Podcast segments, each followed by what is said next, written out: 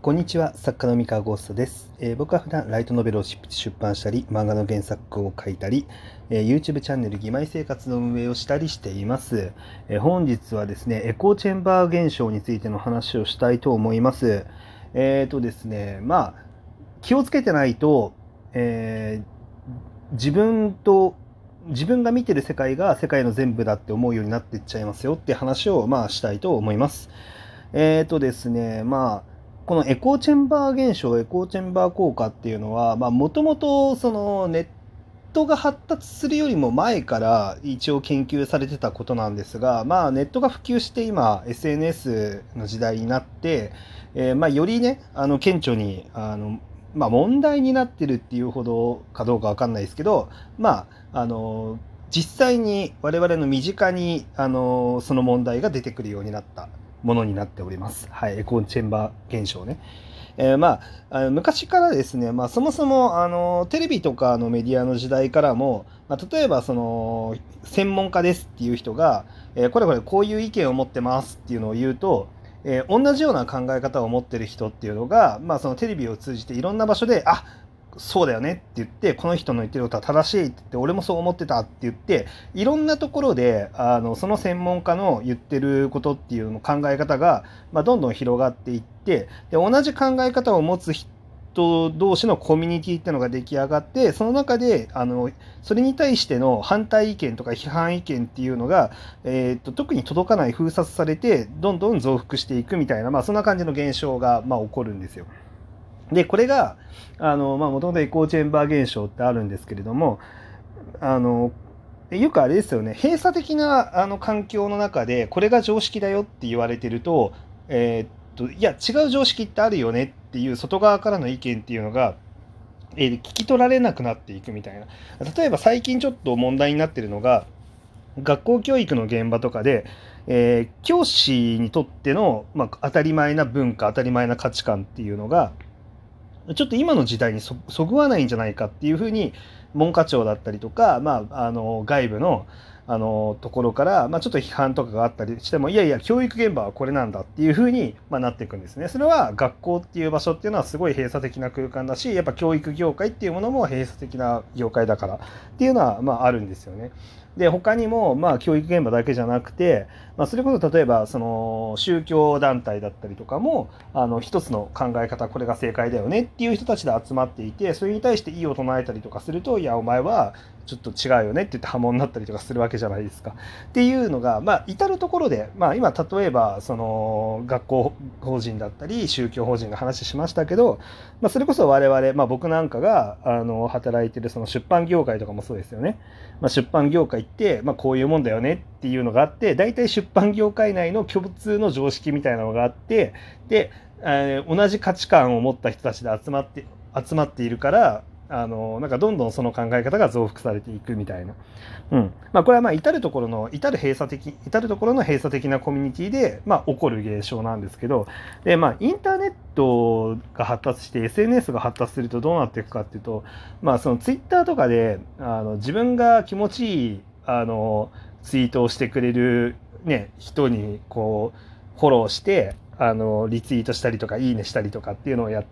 やったりとかするわけですよ。で自分たちの好きなそのコミュニティの情報がたくさん入ってくるし、えーなんだろうな、えー自分に似た考え方でまとまりやすいんですよね。だから結構あの YouTube チャンネルとか 見てるとすごい面白いんですけれども例えば一つの、えー、とライトノベルとかアニメに対してあの純粋なファン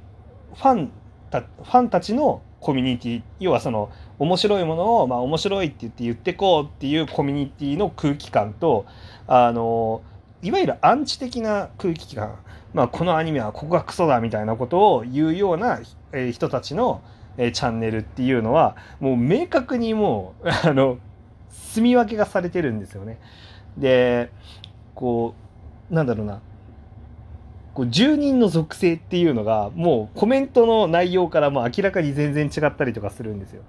でこれはやっぱりその自分たちがそのアンチ側の意見になりがちな人っていうのと、えーファン側の意見になりがちな人っていうので、まあ、どうしてもこう集まる傾向にあると。ちょいちょい例えばそのあのゲームとかの炎上のニュースとかを扱ってるような YouTuber のところにはそういうゴシップ的なものが好きだってったりとかあのそういうネガティブなこう感情をくすぐられるものに惹かれてしまうタイプの、えー、ユーザーっていうのがすごい集まってくるそういうふうにできてるんですよね。うんだ僕結構、まあ、僕に対してそのなんか炎上系のネタを扱ってる YouTuber の動画を最近よく見てるっていう情報を僕に伝える人はあの結構ね僕の心の中であこの人そういうのにめっちゃ引っ張られるタイプな人なんだなっていうふうに多分思われてるんで、まあ、そこちょっと 多分ね僕と話す時にあの結構ちょっと気をつけてほしいなとは思うんですけどあの、まあ、結構身近なねあの人にもちょいちょいいるんですよ。で僕はあの作家とかクリエイターだったらあんまりその炎上系だったりとかそのアンチ系の方のコミュニティにを観察しすぎるとあの多分悪い影響が起きちゃうというかその創作に対して萎縮しちゃう可能性があるからあんま見ない方がいいよとは僕は言うんですけどまあでもまあおすすめそういうのがおすすめ表示されてるということはまあ引っ張られているんだろうなという 気はまあしていますね。まあみたいな感じでね、まあ、要は今ってそのエコーチェンバー現象を引き起こしやすいかんあのそういうねあのシステムの上で、まあ、我々は普段スマホ触ってるんだよっていう まあこれをねちゃんとなんか把握しておかなきゃいけないなってまあ思ってますと。でえー、っとこれを踏まえて、まあ、こういう現象がありますと、エコーチェンバー現象っていう、まあ、現象がありますと。でこれを踏まえて、あの結構ね、まあ、なんか悩ましいなというか、難しいなって思うことが、まあ、ありまして、あの最近ね、そのライトノベル読みの YouTuber の方の配信にまお邪魔し、えー、いわゆるそのライトノベルをたくさん読んでる人たちの、えー、チャンネルっていうのが、まあ、どんなものなんだろうなっていうのを見に行ったりとか、まあ、その人たちがどういう作品に期待してどういう作品を盛り上げてとか、えー、っていうねあの話とかを聞いたりとかしたんですよ。で、まあ、いわゆるこの人たちっていうのはこのライトノベルがすごいっていう雑誌であのいわゆる、えー、協力者として、まあ、投票行動をしたりとかするような人たちなんですけれども、えー、結構まあ、このエコーチェンバー効果の、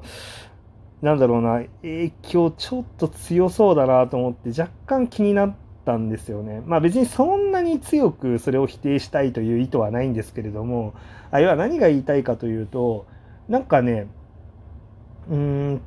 自分たちがこれ面白いよねっていう、その自分たちの思う面白いさの方向性の作品が、それが面白いってっていうことが共通認識になる人たちが、えー、大勢集まってそうだよねそうだよねってそれに対する反対意見っていうのが基本的にない状態で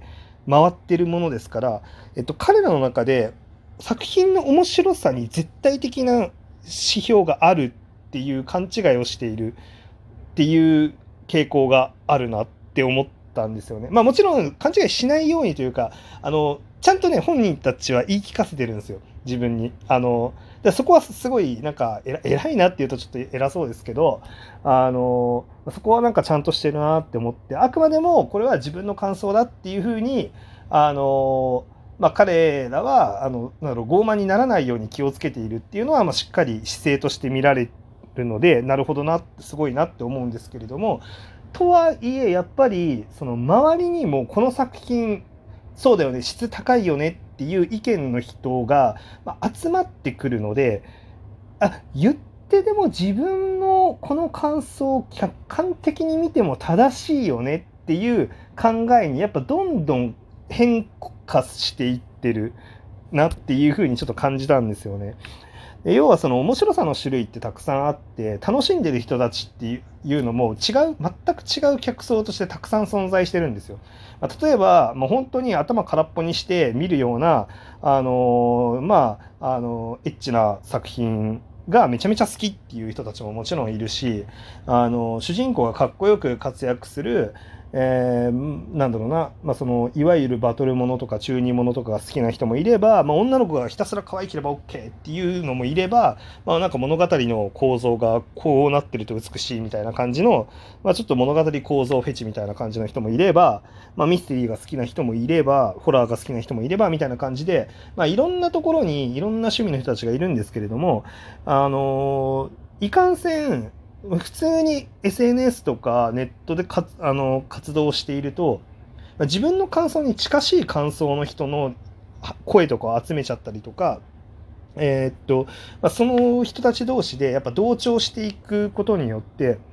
やっぱりその自分たちあ自分が好きなこの作品がもう絶対的に面白い。これがそのなんだろうえー、っと、世間に評価された、しかるべきであるっていう風な考え方に、まあ、どんどん寄ってっちゃうっていう傾向はなんとなくありそうだなっていう風に今思いましたね。で、これは、まあその、読みの人たちもそうだし、えっと、僕ら作家の方もこれ気をつけなきゃいけなくて、あの、作家も、なんだろう商業作品ってこういうあり方であるべきだよねとか、えっと、こういう風なものが売れるものだよねみんな求めてるよねみたいなこととかの考え方もある程度業界の中であの同じような結論に至って同じような考え方のもと、えー、活動していくことになるのであの自分たちの常識が凝り固まっちゃいかねないなって思いましたね。なんでこれはもう本当にあの気をつけなきゃってちょっと自分たちも思いました。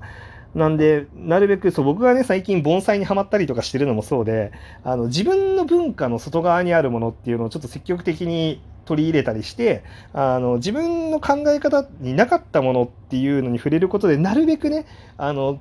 閉じた世界の中に言い続けないようにしたいなっていうふうに自分の中でちょっと思ってるっていうのはあります。はい。あの、なるべく。そう。まあちょっとね、でもこんなね、あの、怖い人間の心理があるということで、ちょっと皆さんもちょっと気をつけて、あの、いけると、まあいいんじゃないかなって思いました。はい、以上です。それでは皆さん、おやすみなさい。失礼します。